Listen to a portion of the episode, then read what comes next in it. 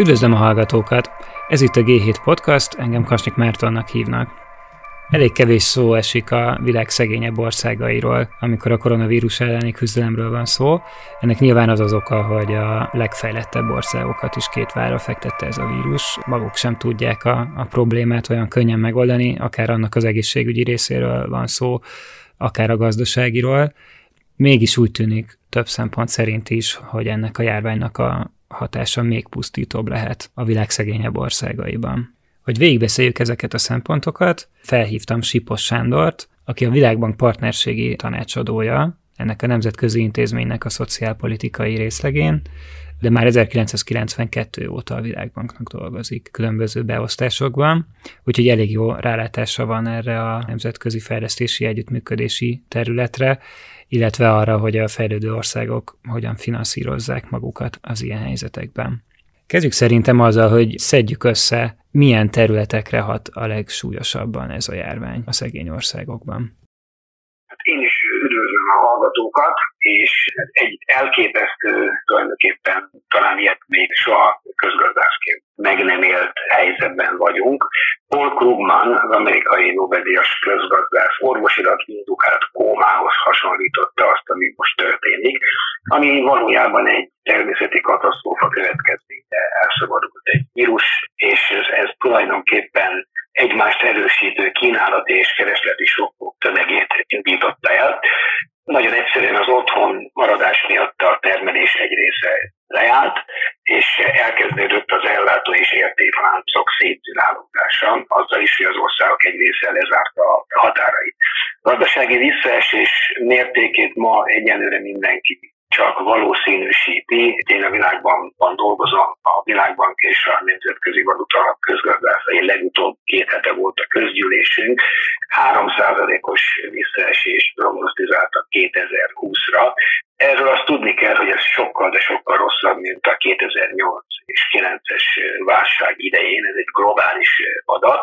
És az az igazság, hogy talán ma már optimistának is tűnnek azok a feltételezések, amelyekre alapozták a szakértőink ezt a visszaesést, hiszen a feltételezés az, hogy az év második felében a járvány fokozatosan visszavonul, majd a gazdaság lassan stabilizálódik, és így jövőre akár egy 5,8%-os növekedés is lehet. Hozzáteszem, hogy még ezzel az akár 5,8%-os növekedéssel is, hogyha valóban 3%-kal esik vissza csak a gazdaság 2020-ban, még mindig csak ott leszünk, mint 2008-9-ben volt a világgazdaság.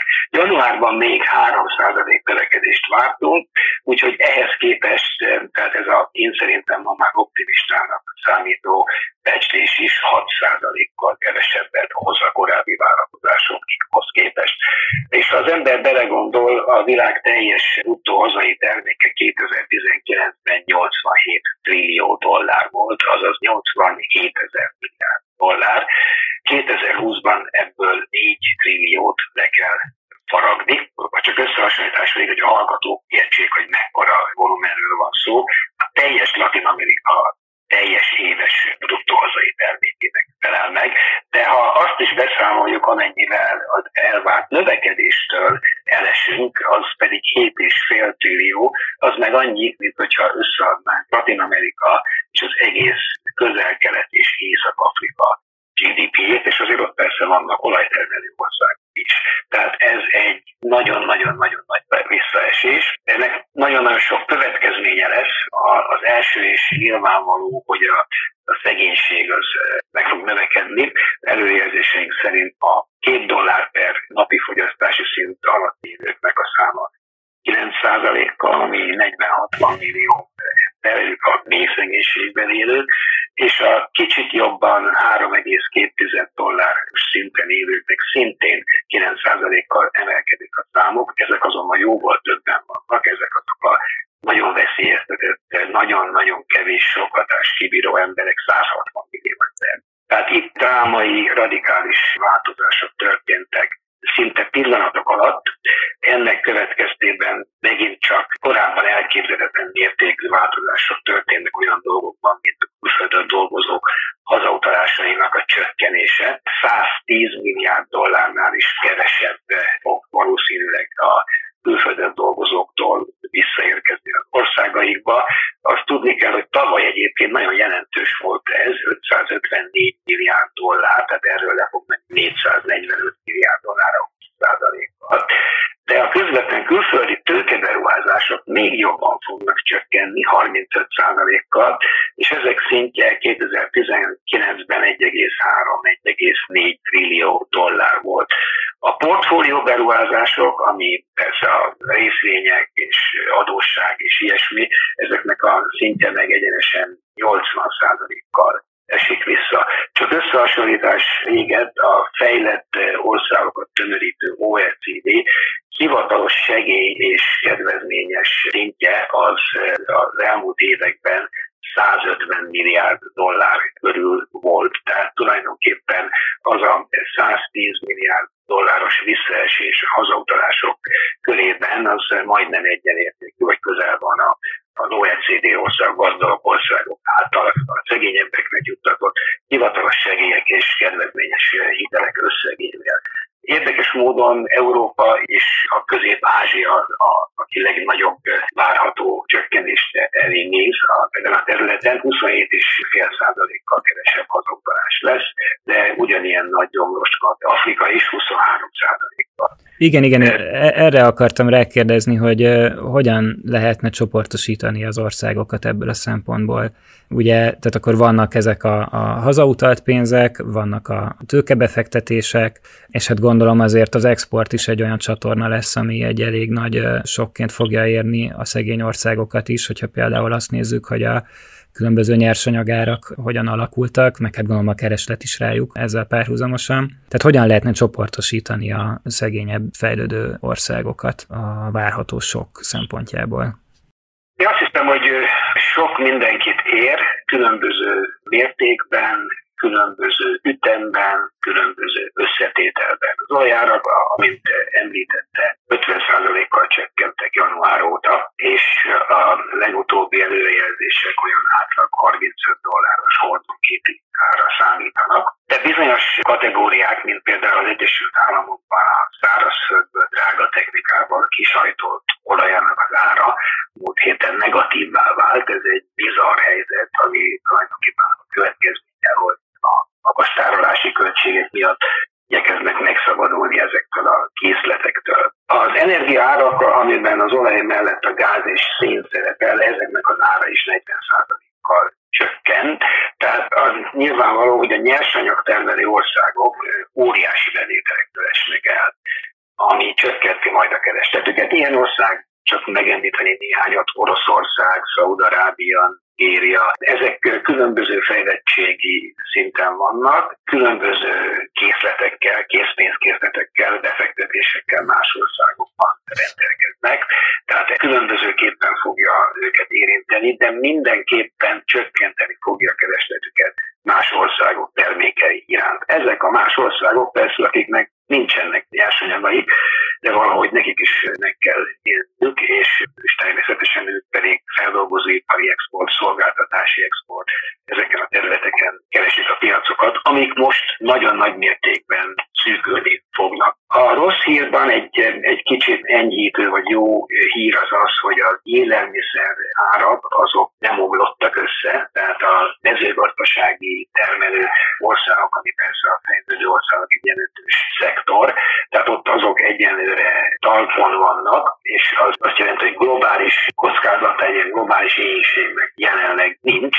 Az élelmiszer árak stabilitása mellett azonban országonként óriási más kockázat léphet fönn az élelmiszerbiztonság területén. Például Kelet-Afrikában most történelem egyik legnagyobb mértékű sáskajárása, ami, hogy összeadjuk ezzel a jelenlegi vírus indukálta helyzettel bizony nagyon-nagyon kemény szituációt tud teremteni. Hasonló módon nehezen előre vetíthető ma még, de általában ilyen krízis helyzetben a valuta árfolyamok változása kedvezőtlen szokott a fejlődő világ számára, fejlődő országok számára. Általában a nagyobb tartalékvaluták, dollár, euró, egyedek szoktak erősödni, és a kisebb országok, fejlődő országok valutái gyengülnek, ami fölfele hajtja az importárakat, beleértve a mezőgazdaság. Aha, értem. Amit még szoktak emlegetni, mint probléma ezekben a fejlődő országokban, az ugye az ilyen informális munkának a, a magas aránya, ami egyszerre megnehezíti a, a járványal szembeni védekezést, másrészt pedig a potenciális ilyen kormányzati válaszokat is erre. Ez a, ez a probléma hogyan jelentkezik? Hát ez a probléma, ez egy, egy nagyon régóta elhúzódó probléma, ami úgy tűnik az elmúlt 40 évben nem oldódott. Tehát az elmúlt 40 évben óriási fejlődést értünk el a, a fejlődő világ általános fejlettségi szintjét, illetően a fogyasztás emelkedett, az emberi erőforrások, az emberi tőke javult, az intézményrendszer változott. Az informalitás területén azonban masszívan ma is a gyakorlatilag a, a, a 90%-a ezeknek az országok, és benne vannak a közepes jövedelmű fejlődő országok is, 90%-a az informális szektorban van. Nem mondanám, hogy fekete gazdaság, mert ők nem a formális szektorból vonultak ki adó elkerülés vagy más szempontból, sosem voltak formalizálva. Tehát ez egy eh, nagyon érdekes helyzet, és mi azt vártuk az elmúlt évtizedekben, hogy a fejlődéssel a formalizálódás előre fog haladni. Nem ez történt. Sőt, azt lehet látni, hogy a legfejlettebb országok között is elindult egy, egy informalizáció, tehát ezek a rövidebb távra szóló szerződések, bedolgozó tehát azok a, a stabil szociális társadalombiztosítási eh, háttérrel rendelkező eh, állások, amelyeknek a arányának a javulását vártuk, ez, ez nem történt meg. Ami, amit említette, az bizony jelentős mértékben befolyásolja azt, hogy a kormányok milyen formában tudnak reagálni erre a helyzetre.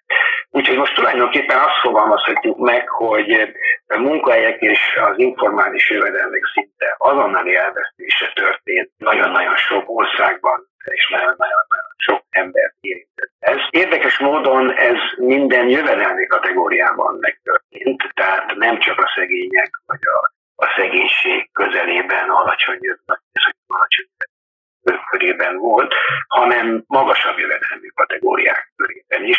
Úgyhogy a fogyasztás fenntartása most rendkívül fontossá vált. Fogyasztás az ugye nagyon sok szempontból fontos, hogy nem akarunk belemenni most a, az emberi tőke, a kisgyermekek, a babák fejlődésében mennyire fontos a megfelelő táplálkozás. Az első három évben az kimarad, az első egy évben kimarad, hosszú távon csökkent kognitív képességeket, a hosszú távú jövedelemteremtő képességet. Tehát itt van egy, egy fundamentális érdek arra, hogy, hogy ezt, ezt fenntartsuk. Aha, igen, és de hát közben ugye nyilvánvalóan azzal, amiről már beszéltünk, hogy a, a hazautalt pénzek, meg a beáramló tőke, meg ezek a cserearánymutatók, minden romlik, ezzel nagyon kevés ilyen pénzügyi tere marad a, a szegény országoknak. Mondjuk ed, eddig se volt túl nagy, gondolom, de, de most ez még nehezebb lesz bármiféle olyan készpénz transfert adni az állampolgáraiknak, ami még a fejlett országokban is elég nehezen megy mit tudnak csinálni a, a kormányzatok ezekben az országokban? Hát én azt hiszem, hogy ez teljesen világos, és ez megint bibliai dimenziók vannak itt. Hát az elmúlt években viszonylag alacsony kamatok mellett nagyon-nagyon sok ország adósodott el, tehát itt kialakult és kialakulóban van, kialakulóban lenne egy, egy új adósságválság, hogyha ez nemzetközi közösség nem lépett volna gyorsan, részben a Nemzetközi Valutalap és a, a Világbank együttes kezdeményezésére.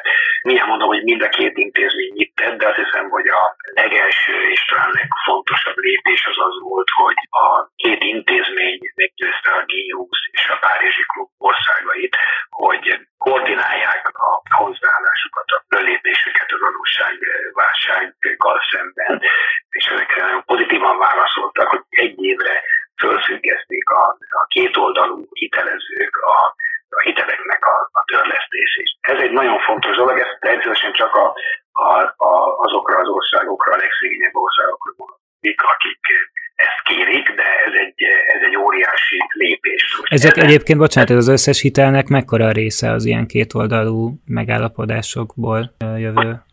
Így most fejből nem tudom, de, de nagyon jelentős része. Úgyhogy amit a nemzetközi szervezetek csinálnak, nyilvánvaló, hogy a, ez egy világos vészhelyzet. A nemzetközi valuta alapnak erre van egy konstrukciója, és az azonnali hatályon megduplázták minden ország számára, akinek erre szüksége van az való hozzáférhetősége. Tehát azon felül, hogy a, a kétoldalú hitelezők nem kérnek törlesztést ezen országokra, ezek az országok mindjárt a dupláját hívhatják le a nemzetközi valuta alap vészhelyzet finanszírozási alapjából. Mi pedig a út másik oldalán a világban van már az első másfél hónapban egy 14 milliárd dolláros akcióban jöttünk a legvérkezedettebb országok segítségére, és következő 15 hónapban pedig 160 milliárd dollárra lehet számítani. Ez egyébként nagyjából egész évben a, a teljes portfóliónk, és ebből 50 milliárd a legtegényebb országokra, az úgynevezett AIDA országok finanszírozására fog szolgálni, és ezt minden területen csináljuk, hogy a világban csoportban több intézmény van, tehát ezen felül egyébként a szintén hozzánk tartozó nemzetközi magánszektor finanszírozó bizniszeket finanszírozó alapunk, az IFC, vagy IFC, szintén egy 8,99 milliárd dolláros kezdeményezéssel indul, és a, van egy több oldalú beruházás garantáló intézményünk, a MIGA, az pedig egy 6,5 milliárd dolláros új lehetőséggel jön, elsősorban a magánszektor és a hitelezők védelmére, akik a, beszállnak a, a vírus okozta helyzetnek a kezelésében. Tehát én azt gondolom, hogy... Bocsánat, tehát ezek a meglévő mellett már új összegek, és ezt honnan fogja bevonni a világbank? A válasz hogy ezek nem új összegek. Tehát nem mind új, vagy nem új összegek. Tulajdonképpen ami most történik az elmúlt két-három hónapban, az az, hogy minden kormány, minden hitelező vagy nemzetközi pénzügyi intézmény nézzük a portfóliót, és, és dolgozzuk a kormányokkal azon, hogy hogyan lehet ezeket átprioritizálni, ez egy nem szép magyar kifejezés, tehát hogyan lehet őket átcsoportosítani, hogy a most legjelentősebb kihívásokra választ. És ugye ezek a most legjelentősebb kihívások, és ezért léptünk föl a bilaterális hitelezők felé, hogy ne az legyen, hogy multilaterális forrásból fölvett hitelekből törlesztik a bilaterális hiteleket, és nem marad pénz a válaszreakcióra. És ugye a válaszreakció az, az, majdnem mindenütt tulajdonképpen a körül forog, hogy hogyan lehet megszervezni a védelmet a vírus ellen. Tehát eh, igazából egy olyan három fázis látunk, ami előttünk áll, és amit amire a kormányok is fókuszálnak. Ezt lehet különbözőképpen megközelíteni, de lényegében az első fázisnak a vége felé vagyunk, ahol tulajdonképpen a cél az az, hogy erre a, a példátlanul nagy kihívásra tulajdonképpen egyetlen ország egészségügyi rendszerese volt teljesen kész, valamiféle mozgósításra mindenütt szükség volt, és ez a, ez a mozgósítás, ez, ez, ez rengeteg erőforrást igényelt. A második szakasz elején vagyunk, akkor viszont már bejönnek azok a hatások, hogy leáll a munka, leáll a kereskedelem, leáll a turizmus, és nagyon-nagyon sokan elveszítik a munkájukat. Az első fázisban nem is annyira a munka elveszítéséről volt szó, hanem arról, hogy emberek maradjatok otthon, és ez teljesen logikus volt. Második fázisban ennek egy része munkahely elvesztéshez vezet, rövid, közép vagy akár hosszú távon, és a harmadik fázis az pedig, hogy hogyan lehet az erős forrásokat a krízis utáni kibontakozásra fordítani, hogyan lehet ezt a kibontakozást ezt eh, fölgyorsítani. Úgyhogy mi tulajdonképpen a jelenlegi programjai túlnyomó többsége erre az első és a, a második fázisra koncentrál, de ebben a 15 hónapos periódusban egyre inkább fogunk a harmadik célra is, a fellendülés elősegítésére fókuszálni. Hozzá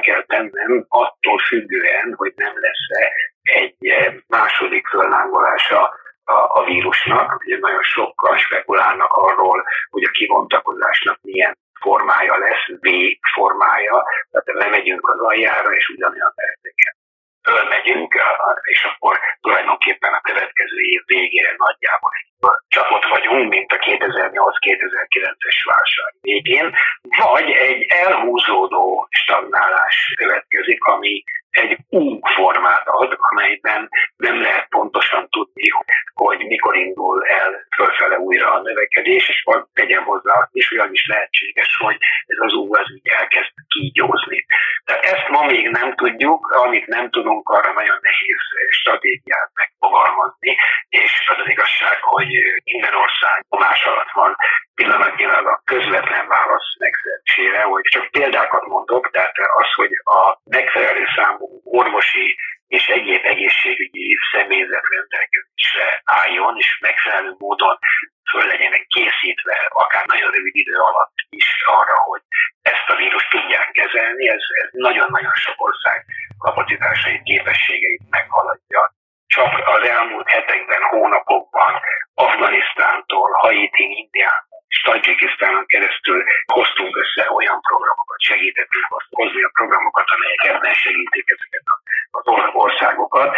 Úgyhogy aztán persze vannak országok, ahol már a hosszabb távú hatásokra is gondolnak, meg arra, hogy vissza is jöhet még egyszer a, a krízis, tehát mindenki felértékelte a nemzeti egészségügyi rendszerek fejlesztésének az, igényét, az értékét és erőforrásokat próbál ennek, ennek érdekében előteremteni, illetve átcsoportosítani. Hát igen, csak ez egy, ez egy elég hosszú távú történet, nem egy egészségügyi rendszert megerősíteni, és hát azt hiszem most a világban tényleg az a legnagyobb probléma, hogy, hogy a fejlett országok el vannak merülve a saját problémáikban, és ezért nem igazán tudnak arra odafigyelni, hogy, hogy a problémának a nemzetközi dimenziójával foglalkoznak, ami azt hiszem így az első fázissal kapcsolatban érdekes igazán, hogy ugye mi lesz akkor, hogyha mondjuk esetleg a fejlett országok valamennyire el tudják folytani a járványt, de mondjuk Afrikában ugye arról sincsen fogalmunk, hogy egyáltalán melyik országokban. Ugye sok szempontból olyan gyengék a kapacitásokat az egészségügyben, hogy annyira keveset tudnak tesztelni, vagy egyáltalán így adminisztrálni a halálozásokat, hogy igazából nincs sok fogalmunk arról, hogy hogy ott mennyire nagy a járványnak az elterjedtsége.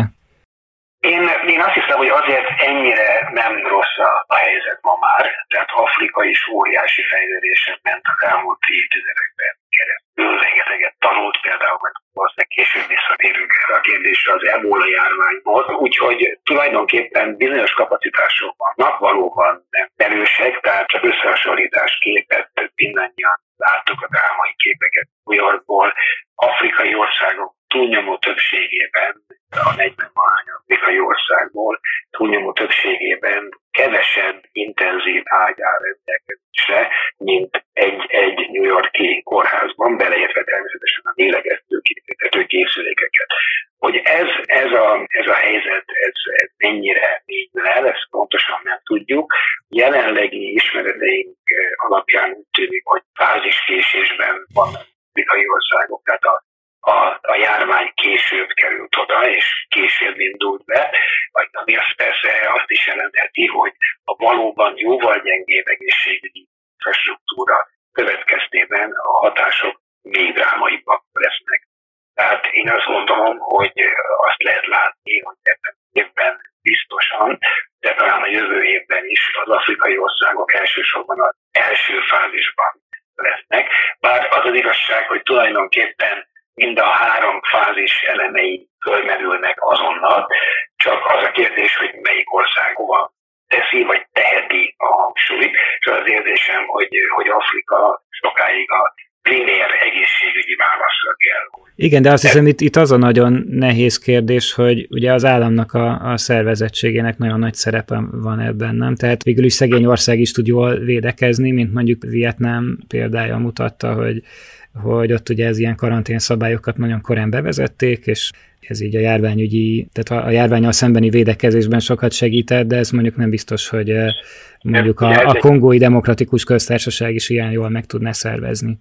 Igen, igen. Hát ugye az a kérdés, hogy honnan nézzük az országokat, tehát mi nálunk Vietnám nem számít szegény országnak, mhm. Vietnám egy nagyon gyorsan iparosodó, óriási, virulens gazdasággal rendelkező ország. Úgyhogy de például említetted a demokratikus Kongót, és mi ott is dolgozunk, tehát ott például egy világbanki projekt indult mindjárt az elmúlt néhány évben, amely pontosan a egészségügyi megfigyelő detekciós rendszerekre fókuszál, és nagyon érdekes sajátossága ennek a jelenlegi járványnak az az, hogy elsősorban a nagyon nagyvárosokból indul el, ahol az emberek közel élnek egymástól, nagyon zsúfolt körülmények között, és ezért pontosan egy ilyen egészségügyi koridor kialakítására készült például a kongói demokratikus köztársaság, hogy megakadályozza a fővárosból a a másodlagos városokba és a vidékre a kiáramlását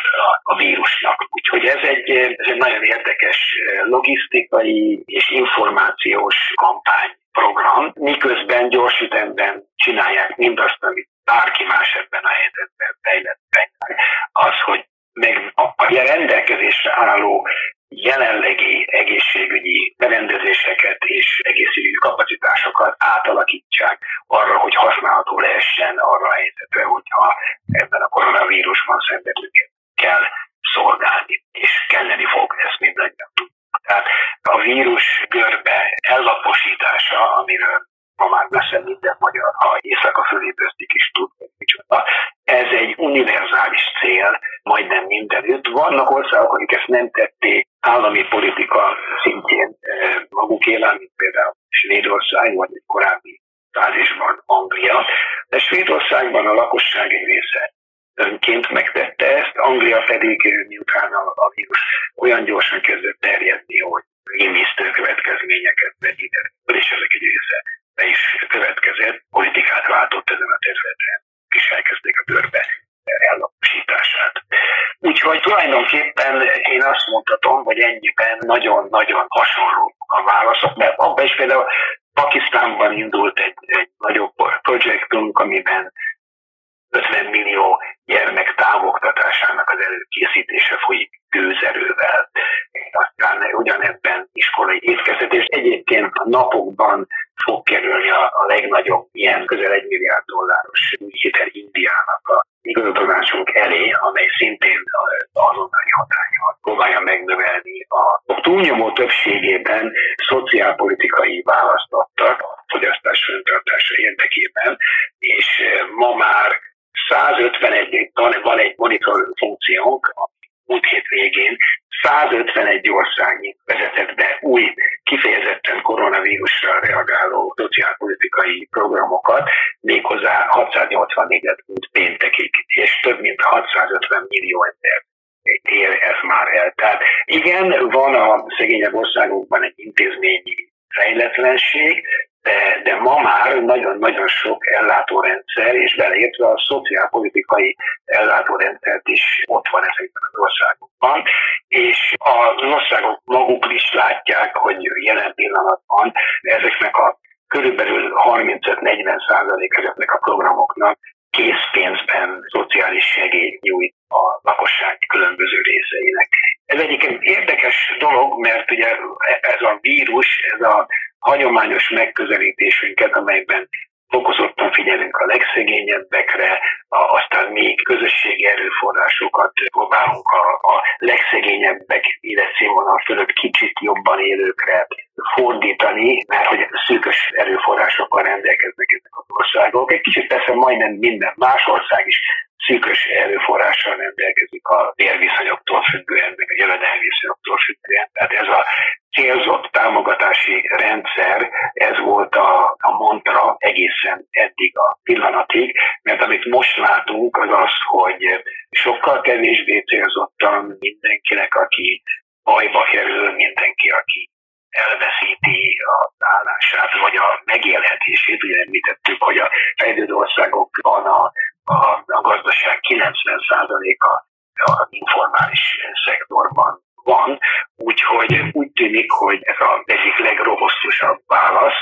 Mi egyébként azt javasoljuk, hogy egy ilyen három elem megközelítést alkalmazzanak az országok, különösen itt ezen a területen nem, ami szociálpolitika. Hozzátenném azt, hogy szociálpolitikában beleértjük nem csak a szociális segélyeket, hanem a sokkal jelentősebb társadalombiztosítási, tehát összes eh, ilyen átképzéssel és munkaerőpiac beavatkozással kapcsolatos dolgokat a kínálati oldalon, de a keresleti oldalon is.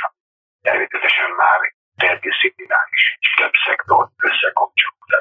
Úgyhogy mi azt javasoljuk, hogy amennyire az országok ezt tudják, igyekezzenek a cégeknek, illetve a foglalkoztatóknak, azoknak is, akik az informális szektorban vannak, és ugye a fejlődő országok ez 90 segíteni abban, hogy megtartsák azokat, akik ott dolgoznak, mert, mert ez, a, ez valóban az egy alap dolog. Amikor ez már nem lehetséges, és az emberek elveszítik az állásukat, bármilyen jövedelmi szinten, ilyenkor tulajdonképpen csak az a különbség, hogy aki egy kicsikét előrébb volt, annak vannak megtakarításai, vagyontárgyai, hosszabb ideig ki tudja húzni egy kicsit, de azért egy nagyon jelentős réteg nem olyan nagyon hosszú ideig, tehát itt mindenképpen nagy arányú jövedelem védő intézkedésekre van szükség, ami a fogyasztás fenntartását szolgálja. Ha, és a, a, bocsánat, arra van valamilyen kimutatás, hogy a, a fejlődő országok mennyire képesek erre? Mert ez tényleg minden országban vita téma mostanában, hogy mennyit tud segíteni az állam, tehát hogy, hogy a GDP-jük mekkora részét tudják ilyen készpénzes támogatásokra mozgósítani. Hát én azt hiszem, hogy most ebben a pillanatban, a kaotikus pillanatban a GDP egy nagyon messzi kategória, tehát itt a kormányok költségvetéséről van szó, itt arról van szó, hogy ki milyen erőforrást tud megmozgatni, és esetleg nemzetközi segélyekből, de azt mondhatom, hogy 151 ország, és csak a múlt héten 18 új, új ország aki ilyen szociálpolitikai lépésekre számít. És, és ezek érdemi intézkedések? Csak mondom, ilyen országok, mint Angola, Angila, Antigua, Aruba, Azerbajdzsán. igen, so, sokan vannak, igen. Tehát mindenki, úgyhogy 60%-a a válaszoknak a szociális segélyezés területén van, és azt lehet látni, hogy a segélyek mértéke az körülbelül az egyfőre jutó GDP 20-22 százaléka körül van. Tehát viszonylag jelentős uh-huh. összeg, egy, egyfajta megélhetést tud adni. Na most visszatérve a kérdésedre, hogy hogy, hogy fog ez a GDP-be kinézni, ezt nem tudjuk, mert nem tudjuk, hogy mi lesz a nevező igazán az idén a, a GDP. Azt azonban tudjuk, hogy hagyományosan például a, a szociális segélyezés egy fejlett országban körülbelül a GDP 1%-a körül szokott lenni. Legfejletlenebb országokban ennél jóval kevesebb volt, úgyhogy most itt tulajdonképpen egy hullámszerű fölépítése történik a társadalmi védőhálónak, ami hosszú távon valószínűleg egyébként egy, rendkívül pozitív fejlemény lesz. Van mire építeni, tehát társadalmi védőháló elemeket beépítettek ezek az országok az elmúlt 20-30 évben, leginkább és leggyorsabban az elmúlt tíz évben, tehát nem biztos, hogy minden hallgató tudja azt, hogy Burundiban például digitálisan is tudják átutalni a szociális segélyeket, hogy Kenyában majdnem minden mobiltelefonon történik majdnem fizetés, és például a, a szociális segélyeknek az átutalása is. Tehát a fejlődő világ realitásai ma nagyon közifikáltak, egy része a későn jövő előnyeit kihasználva modernizált és, és elég modern rendszerekkel rendelkeznek. Most ezeket a szociális ellátórendszereket tovább szeretnénk digitalizálni, segíteni, hogy digitalizálják. Azért is, mert egyrészt gyorsabb, biztonságosabb, másrészt pedig, hogy össze lehet kötni ezeknek az ellátórendszereknek a különböző elemeit ami óriási értéket termel, egy óriási jelentősége van, abban, hogy, hogy mit lehet az adott pénzzel elérni. Ha többet tud egy állami szociál vagy gazdaságpolitikai rendszer a, azokról, akik szükséget szenvednek, akkor, akkor tulajdonképpen jóval kevesebb veszteséggel lehet ezeknek a fogyasztását megtartani, vagy akár emelni is. Az utóbbi másfél évtizednek az ilyen ebola kitöréseiből mit tanultak az érintett, főleg nyugat-afrikai országok, illetve a nemzetközi intézmények abban, hogy, hogy hogyan kell a járvány, illetve annak az ilyen gazdasági, szociális következményeivel szemben védekezni? Az ebola az egy nagy ébresztő volt mindannyiunk számára. Talán a széles közvélemény nem közékelte ezt annyira, hiszen abban volt olyan, hogy hát ez ott van lenne Afrikában, de csak nem jön, vagy ha jön, akkor a egészségügyi ellátórendszerünk az az olyan szilárd, hogy könnyedén tudja kezelni. Ez utóbbi aztán egyébként meg is történt, hiszen az ebola eljutott fejlett országokban, és ott azokban az országokban nagyon gyorsan tudták izolálni, kezelni, és ez a probléma Nyugat-Afrikán kívül nagyobb következmények nélkül megoldódott. De ez annak volt köszönhető, hogy az ebola a jelenlegi koronavírussal ellentétben rendkívül halálos volt, és ennek következtében, ha az izoláció jól működött, akkor, akkor nem terjedt olyan gyorsan. És ezt tulajdonképpen valószínűleg ez magyarázza azt, hogy miért is a fejlett országokban terjedt el most és gyorsabban a koronavírus. Az ebola idején már egyébként nem tapasztalatok nélkül kezdtünk hozzá a dolgokhoz, se egészségügyi, se egyéb területen. Én azzal kezdtem a beszélgetést, hogy nagyon sok szempontból a jelenlegi szituációt mi úgy kezeljük, mint egy természeti katasztrófa és a gazdaságpolitika összehangolásának a kérdését, és ilyen töménytelen volt a, már a tapasztalatunkban földrengések, szökőárak, tűzvész, hurikánok, száradság, eredemített sáskajárás.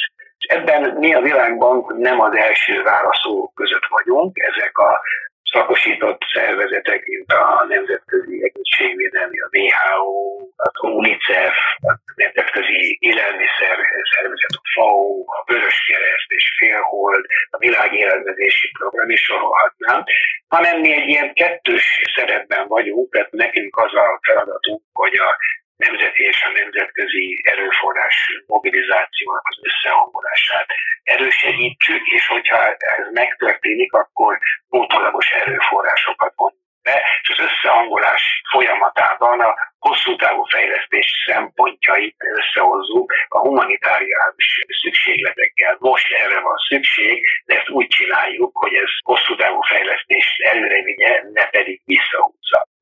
Ha, ha ez nem így van, akkor több a veszteség, tehát olyan dolgok kerülnek ki, és olyan módon, ami aztán vagy tönkreteszi a helyi mezőgazdaságot, és akkor hosszú távú problémák vannak, vagy nem olyan infrastruktúra jön létre, létrejöhetnek ugyanaz pénzből. Tehát a rekonstrukció, mi úgy gondoljuk, hogy az nem pusztán a korábbi állapot visszaállítására kell törekedjen, hanem a fejlődés felgyorsítására.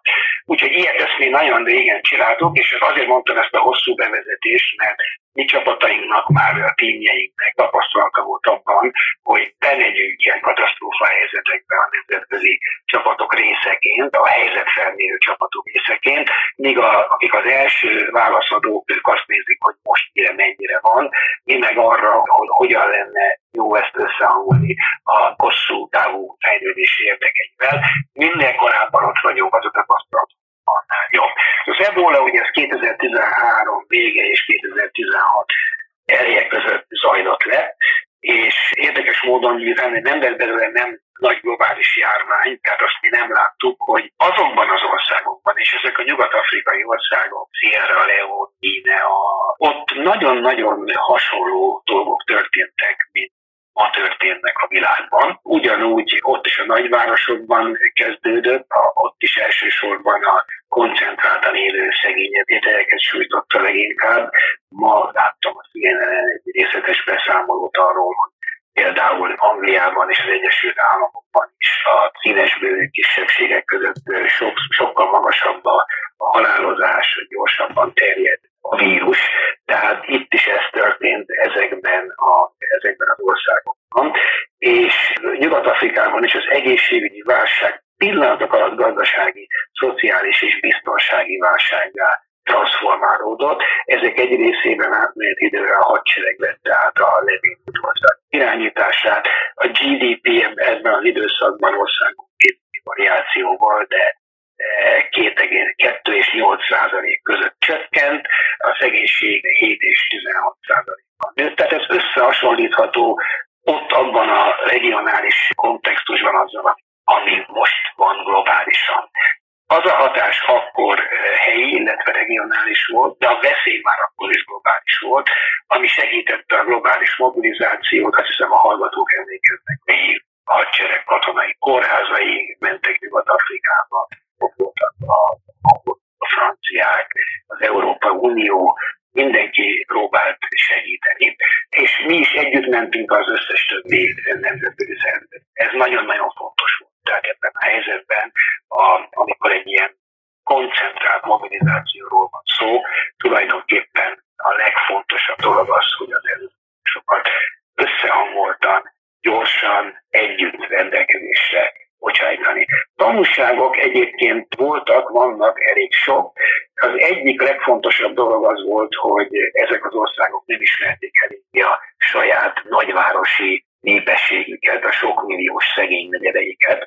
És főleg azért is, mert tulajdonképpen ezek a szegény negyedek, ezek egy 10-15-20 év alatt nőttek ki, és abszolút mindenféle hivatalos regulák nélkül. Úgyhogy az egy tanulság volt, hogy ezeket a területeket, ezeket bizony föl kell mérni, ismerni kell. Ezekben az országokban is az első prioritás a járvány megállítása volt. A stratégia nagyon hasonlít az akkor kialakított stratégia a jelenlegi helyzetbe, és úgy lehetne összefogalni. Első prioritás a járvány megállítása, utána következik egy kockázatkezelés, hogy ne térjen vissza a járvány, aztán következő a kapacitások visszaállítása és fejlesztése, kapacitás egészségügy, oktatás, az állami reakcióra, az államaparátus, a megélhetés biztosítása és a közösségek erősítése, és aztán a mögötte lévő strukturális problémák kezelése. Erről egyébként nem beszéltünk még a koronavírus kapcsán, és amikor a makro összefüggéseket latolgattuk, hogy azt nem lehet ma tudni még, hogy itt most tulajdonképpen csak ez a orvosilag indukált kóma és ennek a felszámolása áll előttünk itt feladat, avagy egy a régen félt, strukturálisabb jellegű válság fog megnyilvánulni, és fogja még nehezebbé tenni a helyzetünket. De visszatérve az ebolára,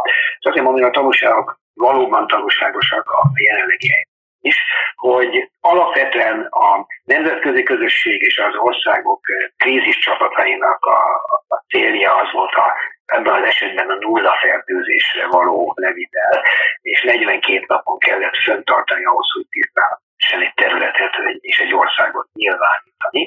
Ez a fertőzöttek gyors kiszűrésére volt szüksége, és azonnali elkülönítésükre és ellátásukra. Például a tanulság a jelenlegi helyzetben, ezt most nagyon kevés ország volt képes megtenni, amelyik országot meg tudni nevezni, Dél-Korea és Szingapur. Mi azt jelentette, hogy nagyon gyorsan mindenkit teszteltek, és akit teszteltek és pozitív volt, az azonnal elkülönítőbe, kórházba került, elkülönítőbe és kórházba, hogyha a kórházi kezelésre volt szüksége, és csak gyógyultan, azaz negatívként távozhatott. Így Dél-Korea, ahol egy, egy nagyon gyors fölfutása volt eleinte vírusnak úgy tudott eljutni egy, egy stabil, alacsony szintre, hogy gyakorlatilag nem kellett lezárni az országhatárokat, gyakorlatilag nem kellett leállítani a, teljes ipart. De ehhez Dél-Koreában kellett az a tapasztalat, ami a korábban náluk tűző, a SARS nevű nagyon hasonló koronavírus kapcsán volt, ami tapasztalat is volt az orvosi személyzet, az egészségügyi ellátórendszernek voltak olyan elemei megerősítve, ami másút nem, és ez most jól jött. A második elem az ebola kapcsán is, mint itt is, de ott még hatványozottabban, hiszen annyira halálos kor volt, hogy aki azt elkapta, akkor nagyon kevés ember gyógyult beavatkozás nélkül. Az egészségügyi dolgozók védelme, fizikai védelme és ösztönzése, hogy vállalják ezeket a kockázatokat. Aztán nagyon fontos tanulság volt az, hogy egy megfelelő kommunikációt kell kialakítani és dialógus, hogy az emberek elfogadják a szükséges intézkedéseket, prevenció vagy, vagy a gyógyítás kapcsán. Talán emlékeznek még a hallgatók, hogy volt néhány nagyon sajnálatos, tragikus esemény, ahol nemzetközi és helyi életüket vették és dolgozokat gyilkoltak meg félelmükben az emberek. És a, ebből, tehát ebből rengeteget kellett tanulni. Egyébként most is voltak olyan szituációk, például egy közeli barátom az Afrikai Fejlesztési Bank egy alelnöke, és egyik nap említette, hogy kinyit az ablakon, és látja, hogy a, a nem engedik be az emberek a orvosi csapatot, óriási tumultus van, és katonák próbálják segíteni az ő, ami az elefántcsontponton van a Afrikai Fejlesztési Banknak a, a központja. Tehát ez a, a kommunikáció, a dialógus az rendkívül fontos, és az önálló nemzeti vezető szerep a válaszadásban, de erős nemzetközi együttműködéssel, mert a járvány nem ismer határokat. Itt az ő esetükben van egy regionális integráció, hanem egy ECOWAS, Nyugat-Afrikai Országok Gazdasági Együttműködési Szövetsége, és tulajdonképpen ezt ők elég jól csinálták egy idő után. Például a kockázatkezelés fázisában létrehozták a magatjait egy integrált nyugat-afrikai járványügyi megfigyelési és gyors elvárási rendszernek, és ugye ez nagyon fontos volt, mert a járvány nem ismer határokat, és ezekben az országokban a populáció rendkívül mobilitással bír, emberek itt dolgoznak, ott élnek, családtagok vannak ezekben az országokban, és nagyon fontos volt, hogy a, ha még egyszerű egészségügyi rendszerben is legyen megfigyelési képesség, és az információ eljusson a döntéshozókhoz. Jelenlegi ma már ez lehetséges. A kapacitások visszaállítása és fejlesztése az ebola lényegében szinte a teljes egészségügyi kapacitás élte és használta, és eközben, és ez egy másik tanulsága jelenlegi időre, nem ebola okozta betegségek ütötték fel a fejüket, mint például Libériában és Gínában a hitő. De ha nem is kell eddig elmennünk, mert hát azért vélhetőleg fejlettebb országokban ennek a kockázata kicsi, de más akut betegségek kezelésének a feltételei lehetnek el, ezt, ha lehet, ezt el kell kerülni, aminek tulajdonképpen a hosszú távú strukturális makro következménye az, hogy, hogy az egészségügyi költségvetéseket hosszú távon meg kell erősíteni. A védőoltási rendszerek és a beléjük bizalom visszaállítása és fejlesztése, ez szintén nagyon fontos volt, és ez megint egy globális ügy, de ott abban a helyzetben óriási ellenállás volt bizonyos népételekben a, a védőoltások ellen és minden orvosi beavatkozás ellen, és ezt meg is lehetett érteni, mert nagyon sok viszonylag kevés információval látó ember csak azt látta, hogy akit egyszer bevittek ebola kezelésre, az már csak holtan jött ki. Tehát elveszítették a bizalmat ezek a rendszereknek a ő személyes érdekű életük védelme iránt, azt, azt még nem biztos, hogy megértették, hogy ezzel másoknak az életét védik. És hogy a szociális ellátórendszereket kell erősíteni, és az iskolák újraindítása óriási prioritás, ez meg is történt Nyugat-Afrikában, és ebben nagyon nagy szerepet játszottak különböző civil szervezetek, gyorsan mozgósított önkéntesek, megértési források biztosítása. Ez ott is, akkor is már szociális segélyek nyújtásával kezdődött, és a piac és a kereskedelem feltételeinek a javítása, és nem biztos, hogy minden hallgató gondolná, de bizony ezekben az országokban is azonnal beindult a pszichoszociális szolgáltatások rendelkezésre állítása a trauma kezelésére, ami egy megkontrolláló tanulság a mai napra is. Ezek a nagy bibliai méretű kihívások általában rávilágítanak a, a járványt előidéző vagy segítő strukturális problémák kezelésének a fontosságára. Itt Nyugat-Afrikában például a rossz infrastruktúra javítása, a vízellátás és a higiéniás helyzet javítása, de csak gondoljuk arra, ahol nincs folyóvíz, ott bizony nehéz a koronavírus esetében is 20 másodpercig kellett mosni, ha nincs folyóvíz a tanulságokból a nemzetközi szervezetek egy ajánláscsomagot fogalmaztak meg. Annak az első eleme az volt, hogy a, abban a speciális helyzetben zéró fertőzés, mint mobilizáló cél, az, hogy a nemzeti stratégiákat és a nemzeti rendszereket kell támogatni jó koordinációval, ott is volt a V4-hez hasonlóan egy Monó folyó szövetség, ami összeköti Libériát, Guineát és Sierra Leone-t. Az, hogy a kapacitásokat nemzeti önkormányzati és közösségi szinten egyaránt kell erősíteni, nem lehet csak az egyiket vagy a másikat, hogy építeni kell a meglévő rendszerekre, és javítani kell azok együttműködését. Ebben a digitalizációnak ma már óriási szerepe van, óriási potenciája van, hogy a szegények és a sérülékeny csoportok legyenek a figyelem középpontjában, legkevésbé védettek ebben a helyzetben, hogy erősíteni kell a meglévő jó szokásokat, mint a kézmosás és biztonságos temetés, meg abból esetén a temetésekkor történt a, a legtöbb fertőzés. Használni kell és erősíteni a szociális ellátórendszereket és a szociálpolitikát. Erről csak annyit szeretnék még röviden hozzáfűzni, hogy a 2000-es években dolgoztam Kenyában és Tanzániában a nemzeti szociálpolitikai stratégia kialakításán.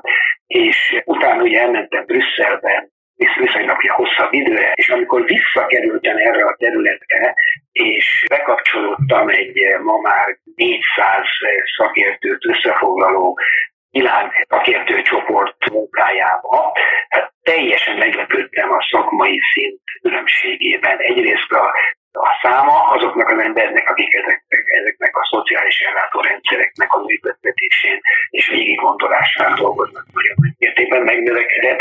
A felkészültség a legjobb működő egyetemekről érkeznek, és a tapasztalataik is nagyon relevánsak, tehát a, a diskurzus szintje az ég és föld 2003 és 2008-hoz képest a, a 10 évvel is. Hát így lehetne összefoglalni azt, amit az ebolából tanultunk, és egyáltalán nem lepődnék meg, hogyha ezek a tapasztalatok most nem lennének nagyon relevánsak. Abban a helyzetben, ami már most kialakul Afrikában és más szegényen fejlődő országban. És hát amint úgy gondolom, hogyha ha valaki ezt figyelmesen hallgatta, ezeknek a stratégiáknak, tapasztalatoknak egy része a leggazdagabb országok jelenlegi helyzetében is releváns. Hát azt hiszem a fejlődő országokkal kapcsolatos híreket mindenképpen érdemes lesz erőteljesebben figyelni a közeli jövőben a koronavírusos ügyeknél, mert ez a téma azért eléggé a háttérbe szorul. Milyen esetre köszönöm szépen Sipos Sándornak, hogy a vendégünk volt a héten. Köszönöm a lehetőséget, és üdvözlöm